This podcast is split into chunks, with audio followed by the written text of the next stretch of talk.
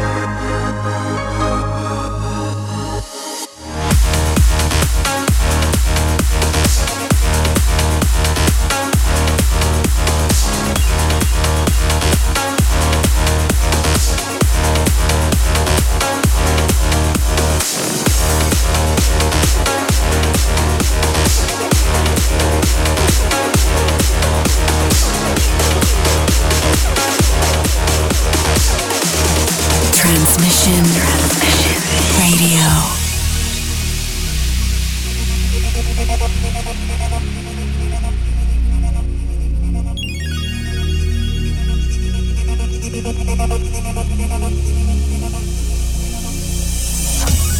not gonna run to you tonight. I'm just gonna make my way to the city light. Where my heart can beat with the nightlife. Where we